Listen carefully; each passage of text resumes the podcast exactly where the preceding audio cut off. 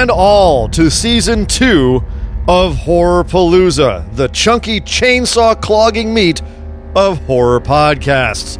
For those of you who are new, welcome. And if you listened to season one last year, welcome back.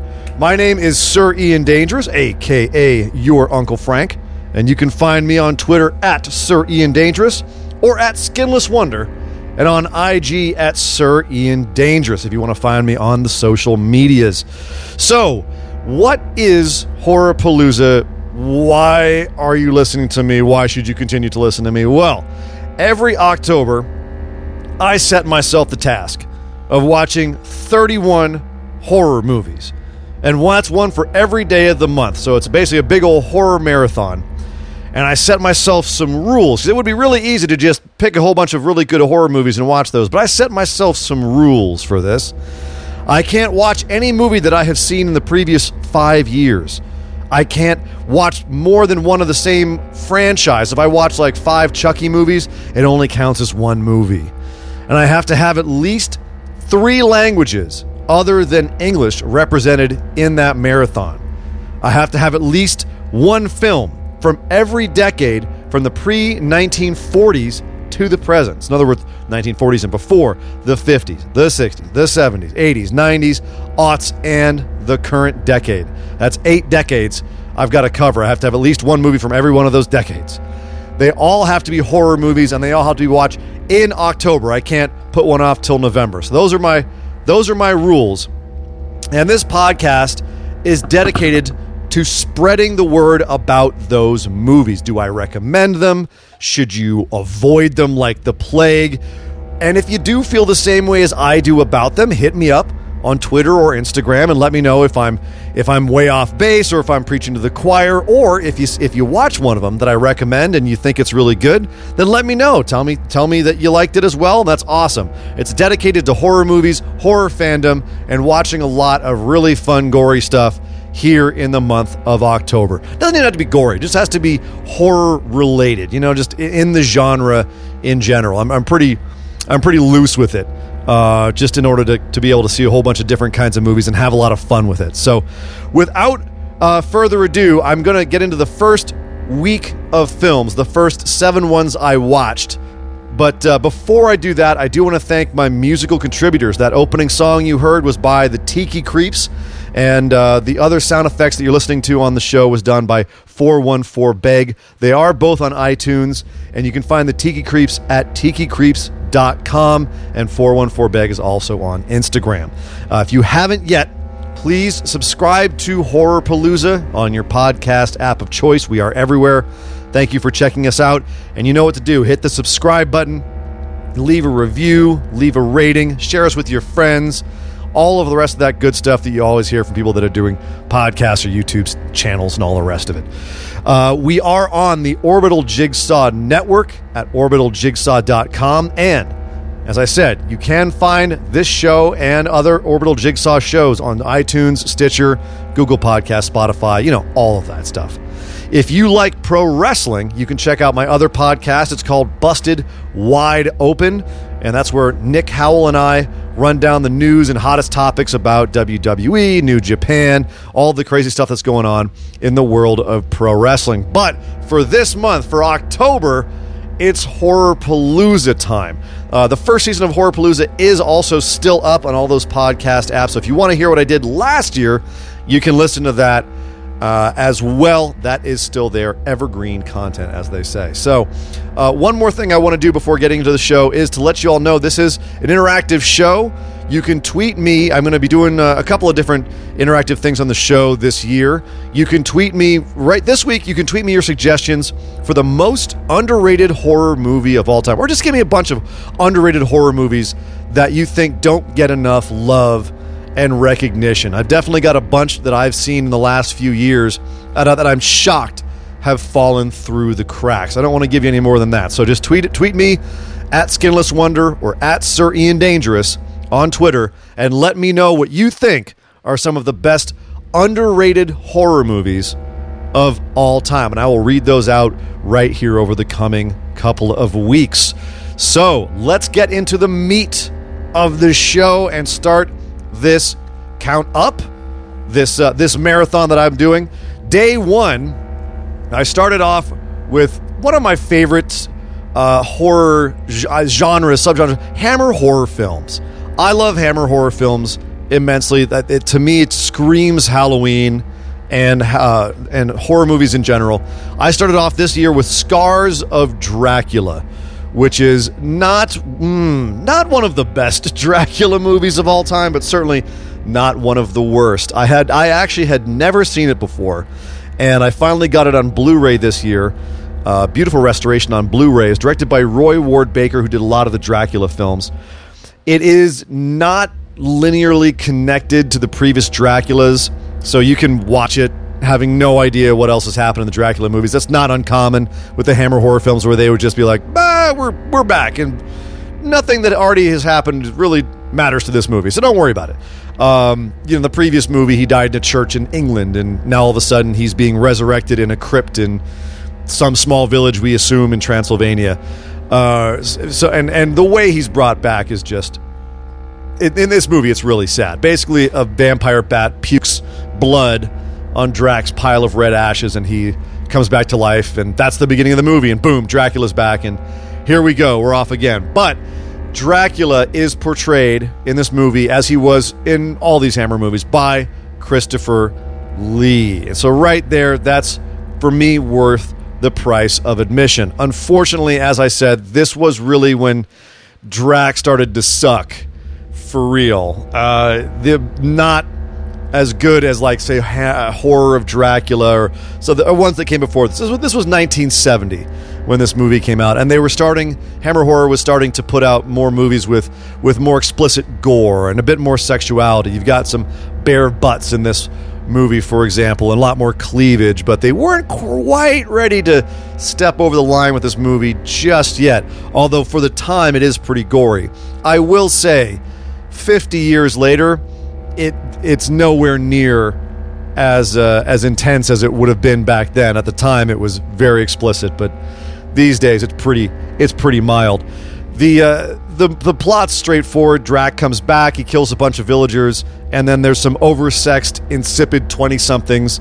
Uh, one of them gets trapped in Dracula's castle by accident, and the others come looking for him and have a face off with Dracula. And unlike in other Dracula movies, when you do have Peter Cushing, you you really miss Peter Cushing here because no one really feels like they're on Dracula's level. This is a movie where Christopher Lee is given more to do as Dracula than I think he ever has before. He's given a bunch of lines, he's given a bunch of cool scenes. Uh, he's just generally a badass in this movie. And as I said, he's the reason to watch it because it's certainly isn't for anybody else in this film. And the way he goes out at the end is is is pretty bad. But that being said, it is entertaining just for Christopher Lee for the very time, you know, at the time very extreme gore. But uh, aside from that, not not the best Dracula movie unless like me you're a completionist and you just want to see all of them. Some of the other good things about it, the soundtrack theme is great. Uh, you know, if if you don't mind the fact that it's very dated, it is very explicit and extreme. And there's like a scene where Dracula brands his manservant with a with a burning sword, and it's there's some cool stuff.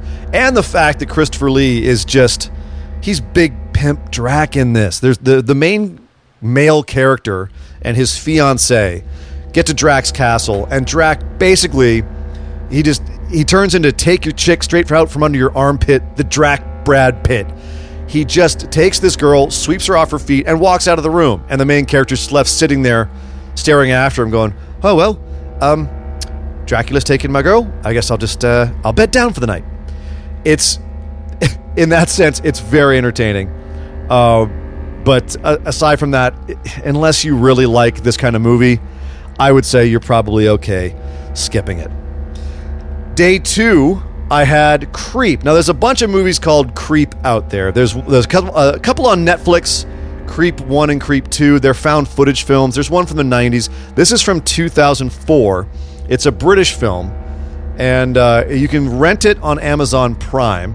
It's written and directed by Christopher Smith, who, if you ever saw Black Death with Sean Bean, same director. So this movie was a little earlier in his career. It's a little less ambitious.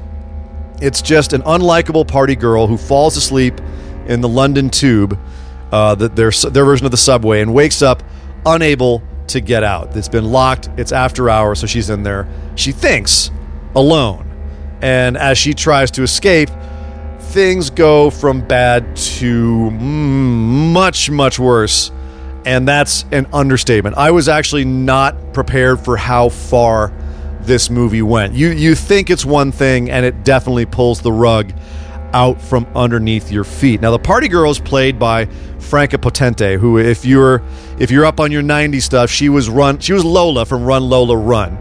Uh, she was also Jason Bourne's girlfriend in the very first Jason Bourne movie. She's great. She looks good running, as we know from her her oeuvre. So that's that's a handy in this movie because she does a lot of running. And the upside of this movie is that it's really grimy, and the acting is pretty solid across the board. It's uh, aside from a couple of stumbles, but it's it's solid. It's a solid watch in that sense. Unfortunately, there are some things that are very cliched. There's a there's some stretches that are just you know beat for beat horror movie cliches, and there's some things that are just wildly illogical character decisions and motivations and scenes that you just go, oh sure, right uh, but at the same time, if you just sit back and don't think too hard, it's actually a very nasty little movie, and I mean that in the best sense. I mean that it gets when it when it flips on you, it flips really hard, and it goes. It definitely goes very far. Uh, I shout out really quickly to uh, Paul Rattray, who played Jimmy, the homeless guy, uh, who's of course he's Scottish. This is the '90s, so he has to be a junkie. We're in the era of Trainspotting here, but uh, but he was quite good, and he didn't really ever do anything else with his career. Although he did show up as a Karstark in Game of Thrones, but uh, but he's he's very good, very natural. I got to throw out one for him. The only thing I'll say, just to kind of put a, a capper on this one, is that uh, around this time, a little bit later, actually the French were starting to do some really nasty things as well um, over over in the French New Extreme movement, and this I feel like was not maybe not reactionary, but definitely informed by that feeling. And I, I have the feeling that this movie would have actually gone to 11. It, I think it stays around like a 9 or a 10 in terms of intensity, but it could have gone to 11, I think. And if the French had gotten a hold of it, I think it would have. Um, but it definitely feels a little bit like some of those gnarly French movies from around the mid 2000s in certain scenes. So that's and that's to me that's high praise. So Creep 2004, if you want just a kind of not it's not going to blow your mind, but it's damn solid and worth a look if you're if you're kind of at your wits end for movies to watch. Day three was Lair of the White Worm and that's on Amazon Prime. You can rent that. It's actually, I, th- I, believe it's, yeah, it's on Amazon Prime. So you have Prime, you can watch it. It's directed by Ken Russell. And right there, if you know who Ken Russell is, then you know Eh, kind of what you're in for here. You're in for some insanity. And this is this was way more fun than I thought it was going to be. I I have just recently watched Ken Russell's The Devils. If you can find a copy of that, good luck but that's about as extreme as Ken Russell gets. This one, he tamped it down a little bit. It feels like a little bit more of a not a studio picture, but it's you can tell there's people trying to make him make a little bit more of a mainstream movie. This is ba- a story based on a Bram Stoker uh, uh, novel, and they did change a lot of things, the time frame uh, and certain events, but it, the, the basic idea is still there, and that is uh, a young archaeologist and this little local lord uh, I should point out the archaeologist is played by Peter Capaldi. You may know him if you watch Doctor Who, and Hugh Grant. You may have heard of him. They're both extremely, extremely young in this, and you can see why they both became famous actors. They're they're awesome. Um, Hugh Grant is basically every Hugh Grant character you've ever seen him play, just younger so on the on the brink of becoming Hugh Grant in this movie, the, those two, along with a couple of plucky sisters, uncover this ancient pagan worm sex cult, and hilarity ensues. And I mean that literally. This is very tongue in cheek. It's very very campy. They obviously had a lot of fun making this, and it's as most Ken Russell movies are. It's batshit insane there are moments in this movie that are can only be described as a hallucinogenic fever dream. Uh, but at the same time, it doesn't make it any less horrifying in some scenes where there's some some pretty spooky stuff. So it is very very strange. It's it's genuinely disturbing in parts. Uh, and at one point, Peter Capaldi wears a kilt and saves the day by playing the bagpipes. I really that alone, I think, endears this movie to me the most. But I cannot recommend this movie enough. If you want just a goofy mid '80s movie, it's 1988. This movie was made. If uh, if you want just an absolute bizarre, campy, fun, sexy '80s movie to put on and just laugh your ass off, this one is this one is the one for you. Uh, but just keep in mind, this is the '80s. Some of the practical effects are absolute garbage, and it's that's what I think that adds to the uh, to the ambiance. So definitely recommend Lair of the White Worm. I had a lot of fun with that one. I can't say I recommend the movie from day four, which was King of the Zombies from 1941. That's also on Amazon Prime. Uh, the directed by Jean Yarbrough, who was basically a B movie and Abbott and Costello guy. All he did was B movies and then a bunch of Abbott and Costello stuff, which it actually makes sense because this movie is a comedy. I was not, I did not know they did zombie comedies back in those days uh, at least unless it was Abbott and Costello in it. But this is a comedy. It's actually very vaudeville in a lot of ways. Uh, and you can see where the director's comedy bent pays off in the sense that this movie's actually pretty funny a few times. The only problem is it's also wildly, wildly racist. Uh, very much a product of its time in the worst way possible. It's uh, it's every 40s B movie plot you can imagine rolled up into one. It's two painfully white guys and their black valet slash buddy slash servant. They all crash on a Caribbean island, and a local mad scientist Nazi spy takes them into his zombie infested mansion while he's also trying to extract war info from their commanding officer who they had been on the search for in the plane in the first place. So, very, very straightforward yet slightly convoluted plot. And all I can really say is that if you are any kind of PC person in this modern age, you, this movie's going to make you absolutely insane. It's it's basically the the crows from Dumbo turned up all the way to eleven. It's the, it's I feel awful because Mantan Moreland, who plays the African American guy that goes to the island with them, is actually a wildly talented comedian. He's genuinely funny. It's just the tropes that he's doing, which is basically the the mammy, uh, as I said, you know, the crows from Dumbo kind of vaudeville stuff, uh, minstrel show kind of kind of act.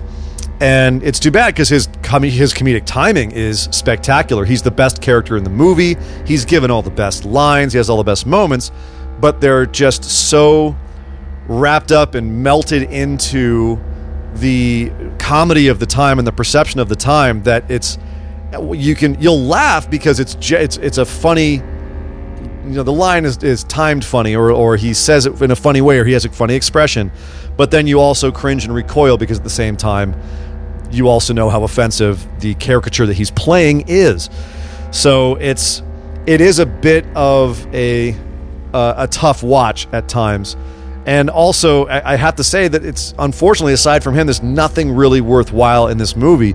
Originally, Henry Victor, uh, Henry Victor's character, the evil, the evil doctor, evil uh, Doctor Sangre, which I believe is probably uh, ripped off a little bit from White Zombie when Bela Lugosi played Murder Legendre. Uh, but this Doctor Sangre was supposed to be played by Bela Lugosi, and uh, you have an Austrian guy with a French name played by a Brit in this movie, and he's just very stuffy, not very charismatic. And I feel like if Bela Lugosi had played this part, it would have been one more thing to make this movie even better. But uh, as it is, it's at best MST3K fodder or uh, RiffTrax fodder, I guess they're called now. Uh, and and that's a, if it hasn't already been done. I don't. I think they probably haven't done it because even they would have a hard time getting around all of just the insane racism in this movie. But so definitely uh, watch, but brace yourself. Day five, the autopsy of Jane Doe. Speaking of bracing yourself, brace yourself for this one. This is a 2016 movie. It's on Netflix, and uh, it was directed by Andre Øvredal, who also did Troll Hunter, which is another fantastic movie. But where Troll Hunter was a found footage movie, this is a straight up horror movie. It is it is a really just well done, tight, claustrophobic, intense horror movie, and I cannot recommend this highly enough. It might be the best movie I've seen so far this year. The plot is relatively straightforward. It is uh, this perfect nude female corpse is found half buried at a scene of a multiple homicide. And then when it's taken to the coroner's office, or rather the uh, the building, it's, it's a it's a family owned coroner's office, and they, they work in this creepy old house, and it's a father and son pair of coroners, and they're trying to determine what killed her. And as they're performing an autopsy, supernatural shit starts happening, and everything goes off the rails. I another movie. I was not ready for where they went with this, and it was awesome.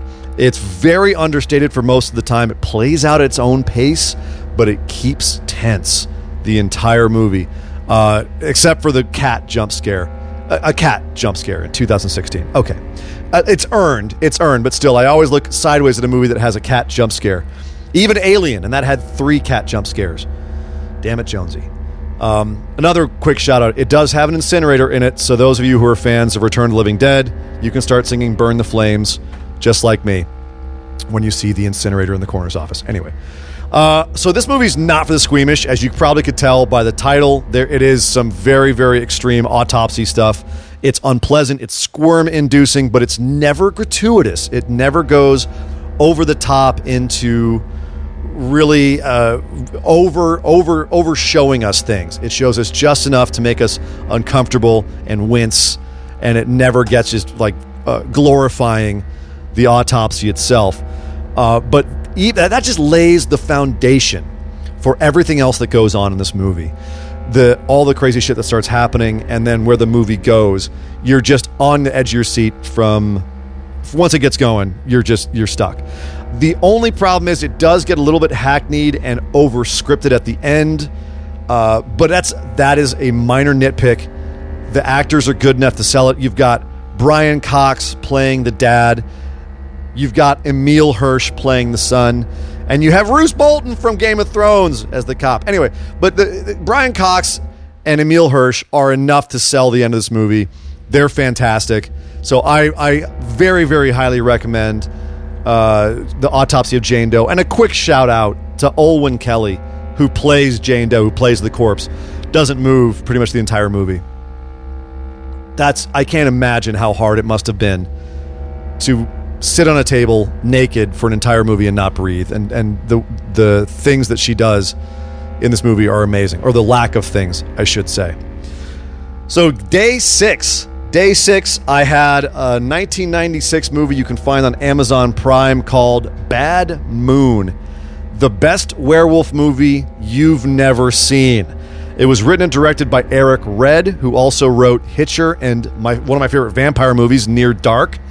And uh, I, I'll tell you right now, if you're not 100% on board with this movie after the first five minutes, then I don't know what to tell you. I don't know why you're here right now. It's it's a, like that five minutes is like a short film of genius horror. It's every it's an entire horror film in five minutes, and then it just goes from there. Then it, it, it takes it down a notch, and we start ramping back up to the main story, which is that a guy gets turned into a werewolf and decides his best course of action is to hang out in his trailer at the property of his sister and her son and their German Shepherd up in Alaska.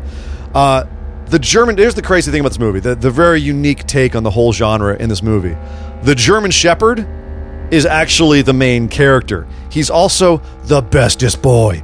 Who's the bestest boy? He's the bestest boy, and he's not having any of this werewolf bullshit. And the whole movie becomes a, a war of wills between a German Shepherd and a guy who's turning into a werewolf. Uh, if right there, if that doesn't intrigue you, move on that it's it's fantastic, and the way that they play it out is at turns campy and fun and hilarious, and then sometimes it's actually really chilling and affecting.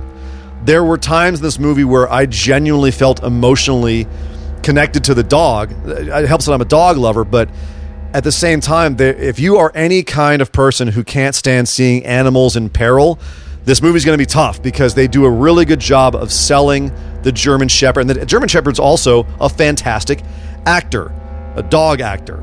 So it's it, there are some tough scenes when it comes to the when it comes to the dog and his acting. You've also got Mariel Hemingway playing the mom, and she's just she chews nails in this movie. She's awesome. Her first scene is her just verbally eviscerating a guy, and then uh, as the werewolf himself, you've got Michael Paré, who, if you've watched any of the BloodRayne movies, you might recognize him.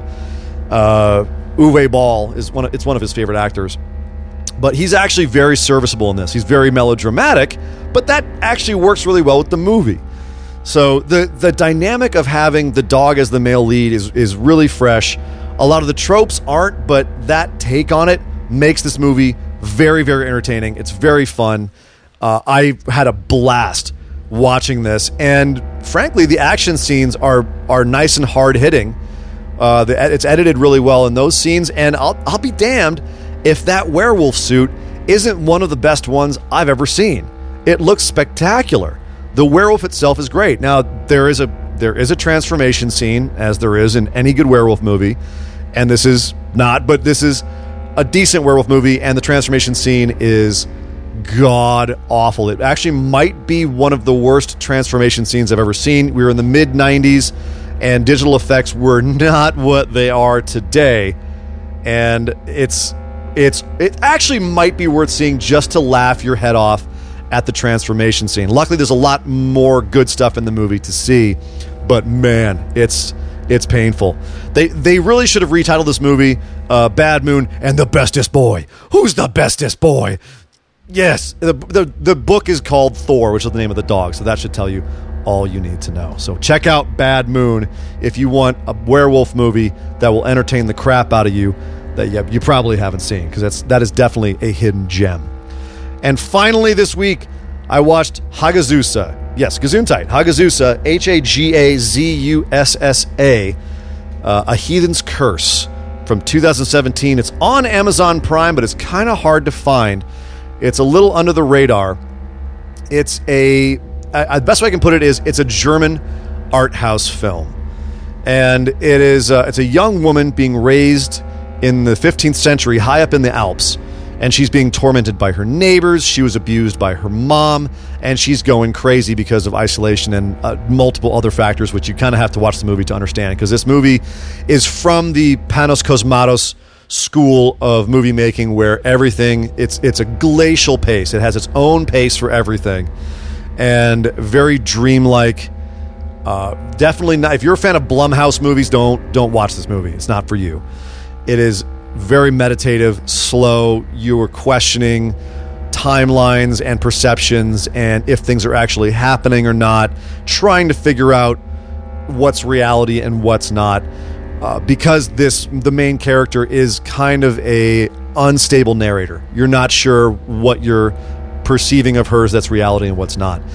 Um, so it's it's kind of Germany's answer to The Witch, where it's dealing with uh, the church and the tension between the church and, and people who don't believe in the strict moral rules of the church and society and all of that. But it's way less propulsive than The Witch. The Witch, I feel, which is uh, one of the best movies of the last 20 years uh, in horror cinema, I believe, is The Witch is very good, but it's also in its own way entertaining. It's there to entertain you. This movie's not here to entertain you. This movie's here to be an experience. And afterwards, you probably will be left unsettled and wondering what you've just watched. Uh, but I found that afterwards, like after I contemplated the more I thought about this movie, the more I liked it because I felt it was dealing with a lot of very strong uh, ideas, and I feel like the more if I watched it again, if I were to watch it again, I would get more out of it. But it would be a tough watch because it is, as I said, it moves at its own pace, and there are some very uncomfortable scenes in it. But uh, definitely recommended if you don't mind a slower movie, a thoughtful movie, an intense movie, but definitely a, a much more slow pace than we're used to in modern cinema. Uh, if you saw Mandy and you liked Mandy, you might be able to handle this one. But uh, just a, a word of warning very good movie, but not for everyone. So, that is week one of Horror Palooza in the books. We've got seven movies out of the way. Uh, in those seven movies, I've knocked out, somehow, I've knocked out six of my eight decades already. I've only got to do the 50s and 60s left. This is the first time. I've been doing this for for years, almost a decade now. Only two years of podcast, but decade of doing this horror movie marathon. And this is, I think, the first time I've been this ahead on the decades within the first week. So, yay me! And then uh, I had one German film, so I got one of the three languages down. So I am doing pretty well, pretty well on the old rule book here that I've set for myself. So off to a good start. So uh, I, before we get out of here, I do want to read off my list of the top 10 horror movies of the 90s. But before I do that, don't forget to tweet me at Sir Ian Dangerous or at Skinless Wonder your picks for your favorite underrated horror movies. I'm going to read those out next week, and if there's some I don't know about, I want to check them out too. I've still got plenty of room this year. I don't plan out this marathon in advance, it's day to day. I never know what I'm going to watch. So throw me some bones. Maybe I'll pick one of them up. Hit me up on the tweets.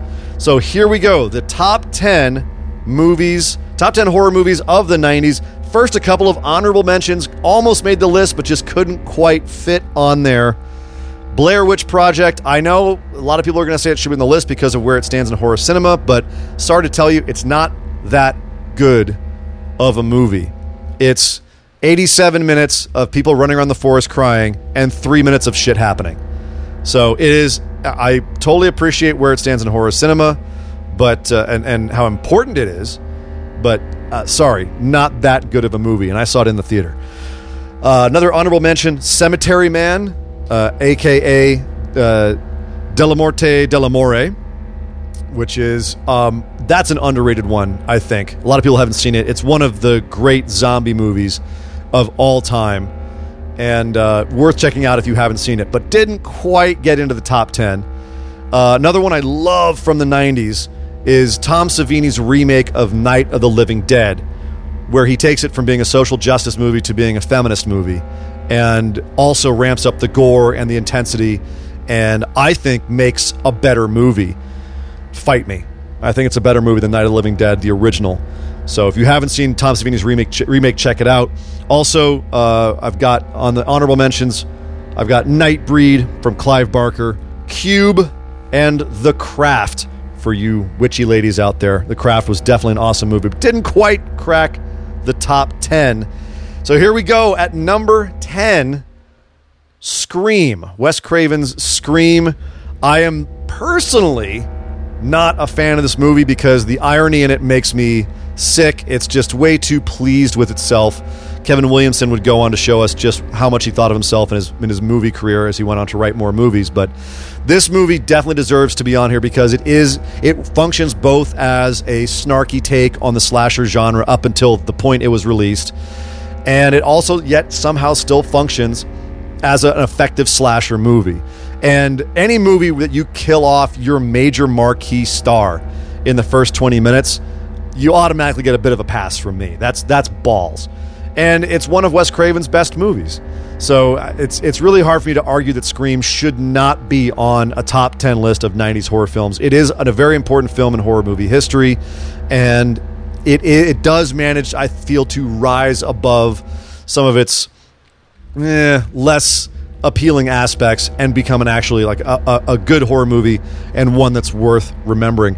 Number nine, and this is a movie I watched uh, last year, I believe, was Wishmaster. I don't know how I didn't watch this movie until just now. But if you haven't seen Wishmaster, then you are missing out. This movie is a freaking blast. It's a it's a genie that grants people's wishes. Only he's evil, so their wishes all turn on them, but in like the and not in a fun way. It's awesome. It's got a great cast, and it's just a load of fun and great '90s goony practical effects, and it's a freaking blast. Go check out Wishmaster. Number eight, Bram Stoker's Dracula. Francis Ford Coppola's Bram Stoker's Dracula. That's right. I'll defend this movie to my death. I freaking love this movie, even with Keanu Reeves giving his second worst performance of all time First worst, of course, being Much Ado About Nothing. But this is the absolute drizzling shits of a Keanu Reeves performance and one of my favorite Dracula movies of all time because it's goddamn Gary Oldman and it's Winona Ryder and it's Anthony Hopkins and even Cary Elwes shows up and it's a fantastic cast and it's just completely over the top and Grand Guignol and just gore everywhere and it's operatic and there's just it's absolute insanity. It's insanity, and it looks fantastic if you get like a nice HD version of it. That's how ahead of its time this movie was. Is that even in HD, it still looks fantastic and is intense and crazy, and I love it so so very much.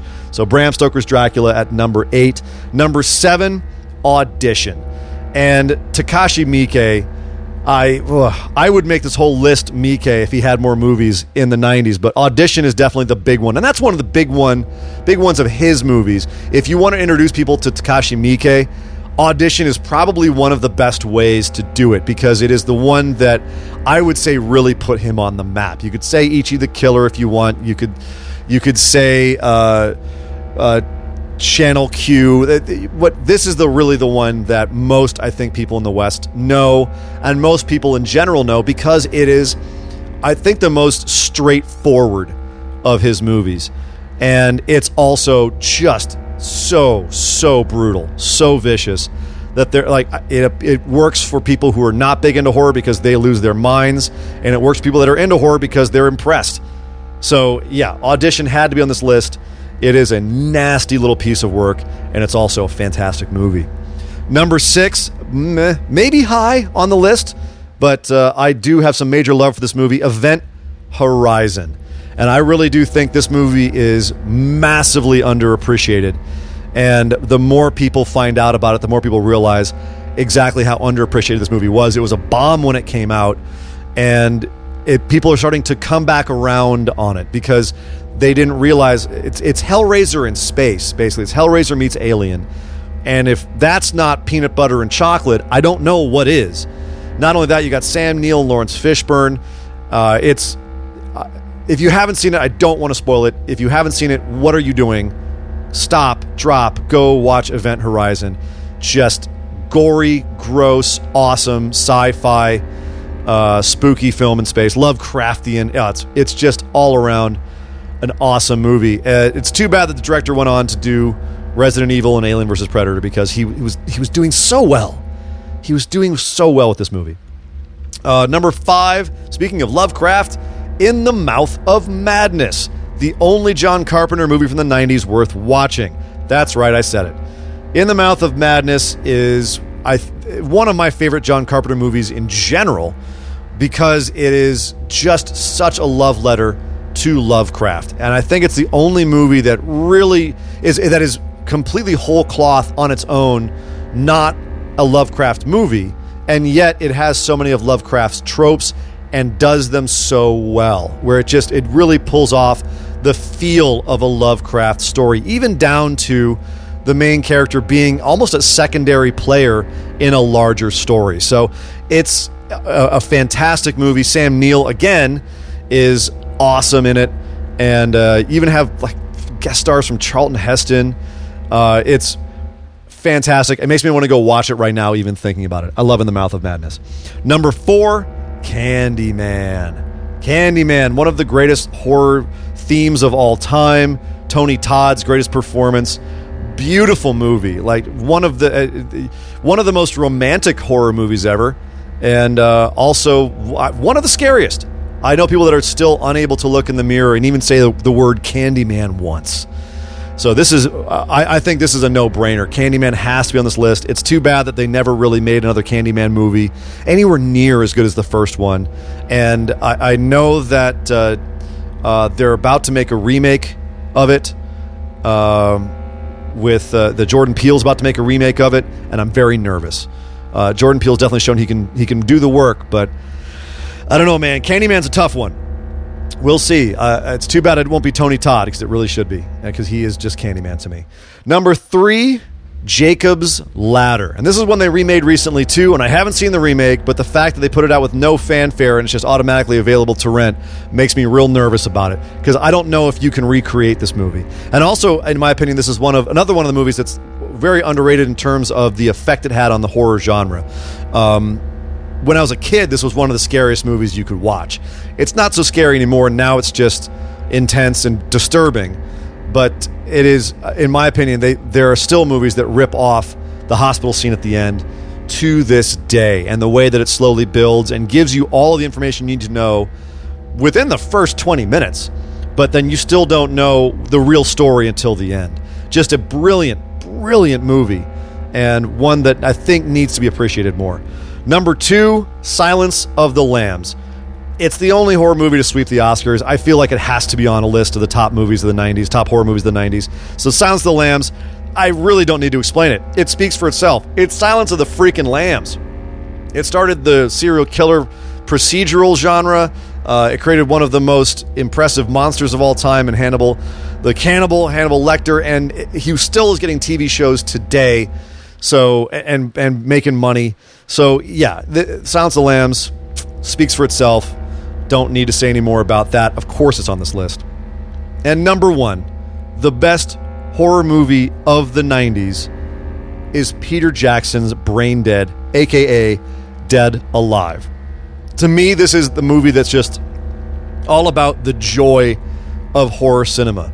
From beginning to end, it's it's hilarious, it's disgusting, it's wildly gory, and it's also completely batshit insane which to me that makes a perfect horror movie.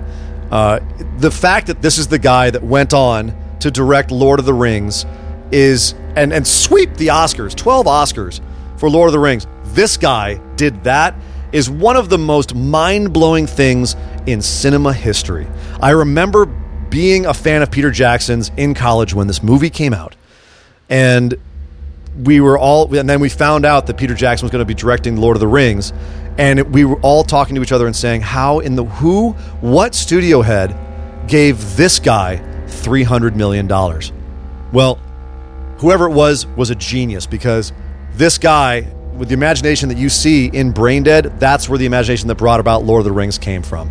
The imagination in in, in this movie, the practical effects, um, working with his special effects group that he started to make movies like this, to make himself bigger so that he could do movies like The Frighteners, he could do movies like Lord of the Rings. This it, it started on Bad Taste, um, you know, a movie where he was making it on the weekends. It then got even more crazy in Meet the Feebles, which is probably one of the most insane movies I've ever seen. And then this is really where he just blew the top off. And I don't, I really don't think anyone else has come close since to the sheer level of madness unleashed in this movie. And also, it's one of the greatest zombie movies of all time. So, yeah, my pick for the best horror movie of the 90s is Peter Jackson's Braindead. Check it out if you haven't seen it. If you're in the United States, it's called Dead Alive. Whatever you do, don't watch the R rated version. When it was first brought over here, they cut the crap out of it, so much so that the last act is incomprehensible. Find the unrated version, watch that. It is so worth it what, whatever you do, don't eat spaghetti while you watch it unless you have a stomach of steel. So that is it, ladies and gentlemen. That's it for this week. We've got our top 10 horror movies of the 90s. We've got our first seven movies in the Horror Palooza Marathon for 2019. Tweet me your movies, your underrated horror movies. Let me know at Sir Ian Dangerous or at Skinless Wonder on Twitter. I am Uncle Frank aka Sir Ian Dangerous. Find me here next week on Horror Palooza or bi weekly on the Busted Wide Open Pro Wrestling Podcast. Thank you very much, and we will see you next time right here on